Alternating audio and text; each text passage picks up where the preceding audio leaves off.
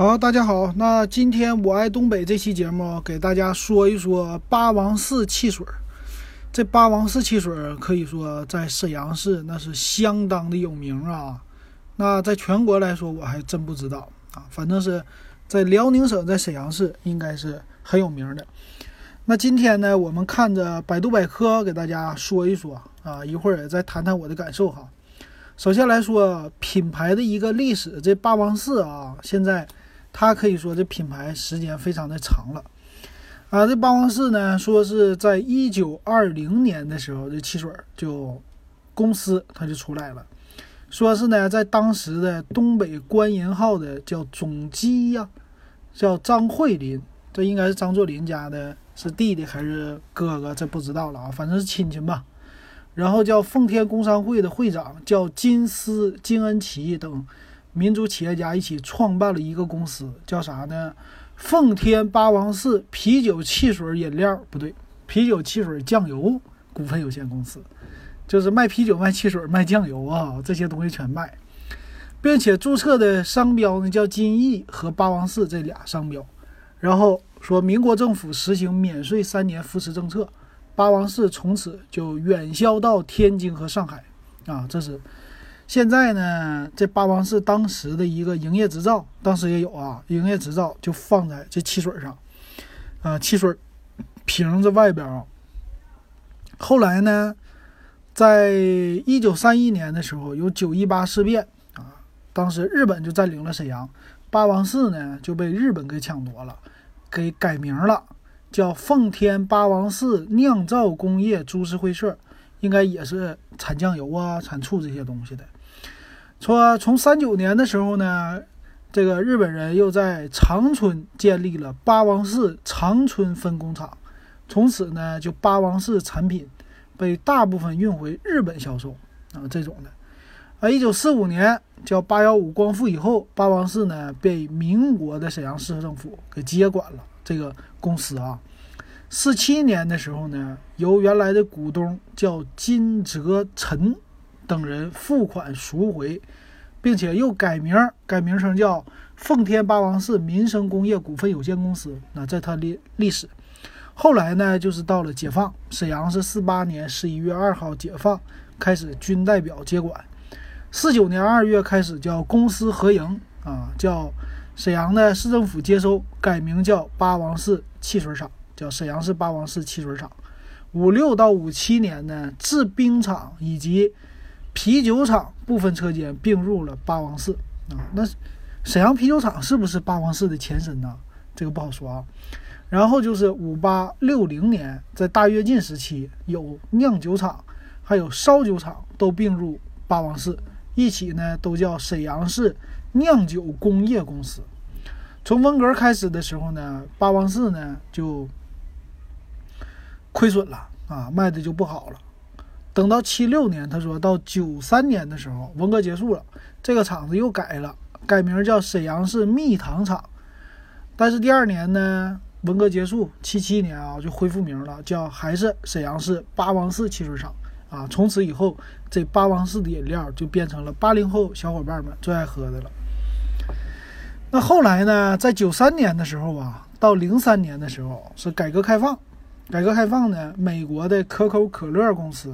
啊，他叫说呢，与中国国营饮料厂合资经营，帮助中国民族饮料发展的名义呢，将八王寺的商标所有权、市场份额在内全部资产并入其成立的合资公司，然后使其成为了无力自保的小股东，就是可口可乐占大股东。从此呢，八王寺的商标就被可口可乐公司拥有，并且呢，封存了十年。之久，所以说后来啊，沈阳的市场上就只有了可口可乐、雪碧这些饮料，八王寺从此在这些人的记忆当中就消失了。那这是当时，后来呢，可口可乐公司又将其承担全部债务的空壳沈阳市八王寺汽水厂退还给了地方政府，然后说呢，八王寺差不多那个时候就灭亡了。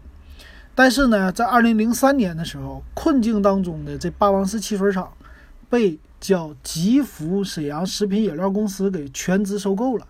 新的经营者叫说管理团队开始重新启用八王寺还有金逸这两款商标。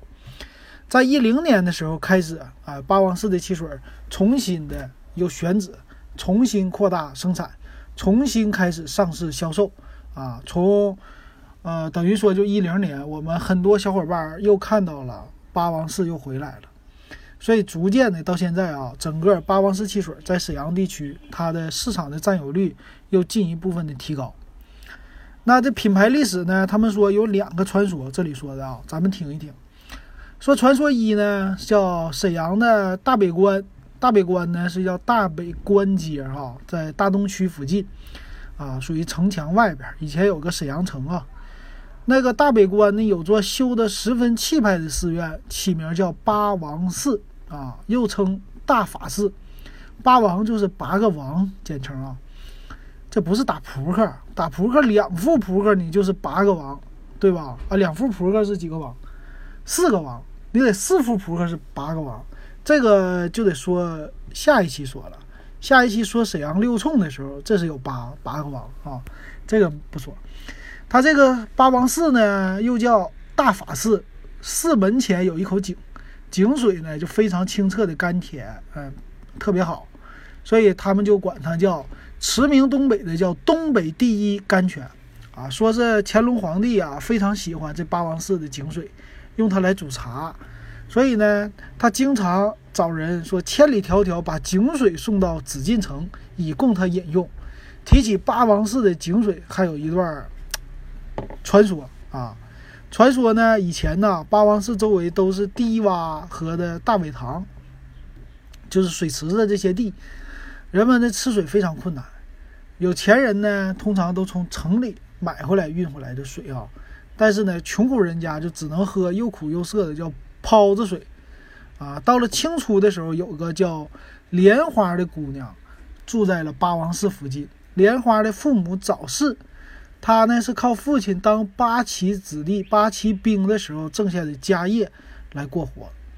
有一天呢，八王寺一带来了一个老太太，啊，穿的破衣漏嗖的，拄着拐棍儿，身上还挎着一个小筐，一看就是一个要饭的。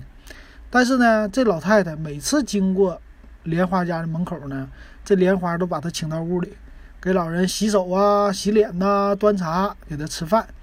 冬天呢，还给老太太衣服穿啊。所以呢，这老太太，但是呢，没有向她道过谢啊。莲花觉得自己应做的事儿啊，就觉得没事儿啊，就应该帮忙。但是有一天呢，老太太告诉莲花，她准备永远离开八王寺这块地方了。莲花问他：“那你有啥愿望和要求啊？”啊，问莲花，莲花就说呀：“那我们这个市这边啊，八王寺这附近老百姓吃水不好，所以我们需要一口甜井啊。然后说，要是能满足这个心愿就好了。那老人家呢，就高高兴兴的答应了莲花的请求，说是啊。之后呢，从那天起开始。”说是一连七七四十九天，老太太就坐在八王寺门前一动不动，啊，就这个。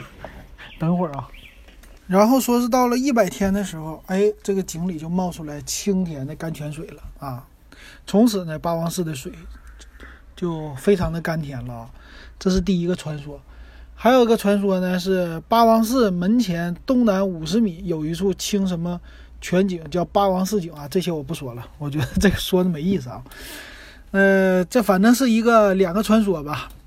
那现在呢，它叫八王寺汽水厂啊，说明说是近有一家近百年历史，到明年是一百年了啊。那这个地方呢，是位于大东区的叫八王寺街九十号啊，毗邻呢沈阳著名商圈中街这商圈。呃，工厂呢是零三年八月一号。八月份啊，做了一个改制，说斥资上千万开始装一些新的设备。从此呢，这八王寺的啊汽水又回来了啊。所以这是简单的百度百科的一个介绍啊，说了十分钟。那咱们呢，还是说一说我实际的感受吧。啊，首先来说呀，八王寺果子蜜汽水是沈阳小伙伴们最知道的一个品牌。啊，在百度百科里呢，确实有它的一个商标。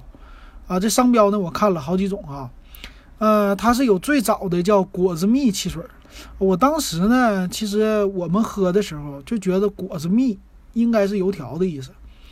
我以前节目里也说过，就是果子，沈阳一说炸大果子就是炸油条啊啊，那果子蜜汽水呢，不就是油条汽水吗？所以我们都觉得喝这个汽水的时候应该像油条一样的香。可是真正喝的时候呢，发现那个不是，它就是甜甜的、有气儿的这么一个汽水。那这个汽水呢，如果是你在夏天的时候喝，你会觉得非常的爽口，啊，从冰箱里边拿出来。但那个时候呢，冰箱还不普及，在八九十年代的时候，是从哪儿拿出来呢？是一个木头箱子里，木头箱子里可能有冰，但是呢，真正在大夏天的时候，木头箱子也不好使。我记得在沈阳的北陵公园，或者你在大东区逛一些什么小河堰公园。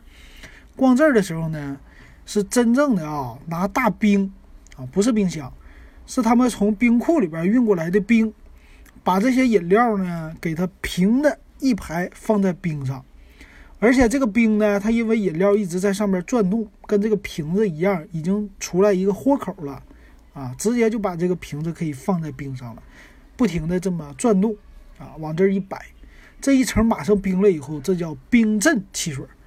哎，那个在夏天的时候，尤其大热天，我们跟着家长一起去公园里边旅游溜达的时候，那来一瓶这种冰镇汽水，可以说非常爽口。啊，这个汽水当时多少钱啊？我记得好像是涨价以后是八毛钱啊。再小的时候我就记不得了，八毛钱一瓶八王寺汽水。哎呀，那个时候真是美好的回忆。再后来呢？买汽水、喝汽水就变得高级的一件事了。用吸管，有了吸管以后呢，你这个汽水啊，哎，这就是一个高级款的汽水了，不是用嘴喝了。因为用嘴喝呢，这汽水的瓶子觉得不卫生啊。用了吸管，感觉就卫生了。尤其是啊一些高档的场所，一定要配上吸管。那那个时候的汽水啊，其实除了八王寺之外，还有一些其他的品牌跟八王寺在竞争。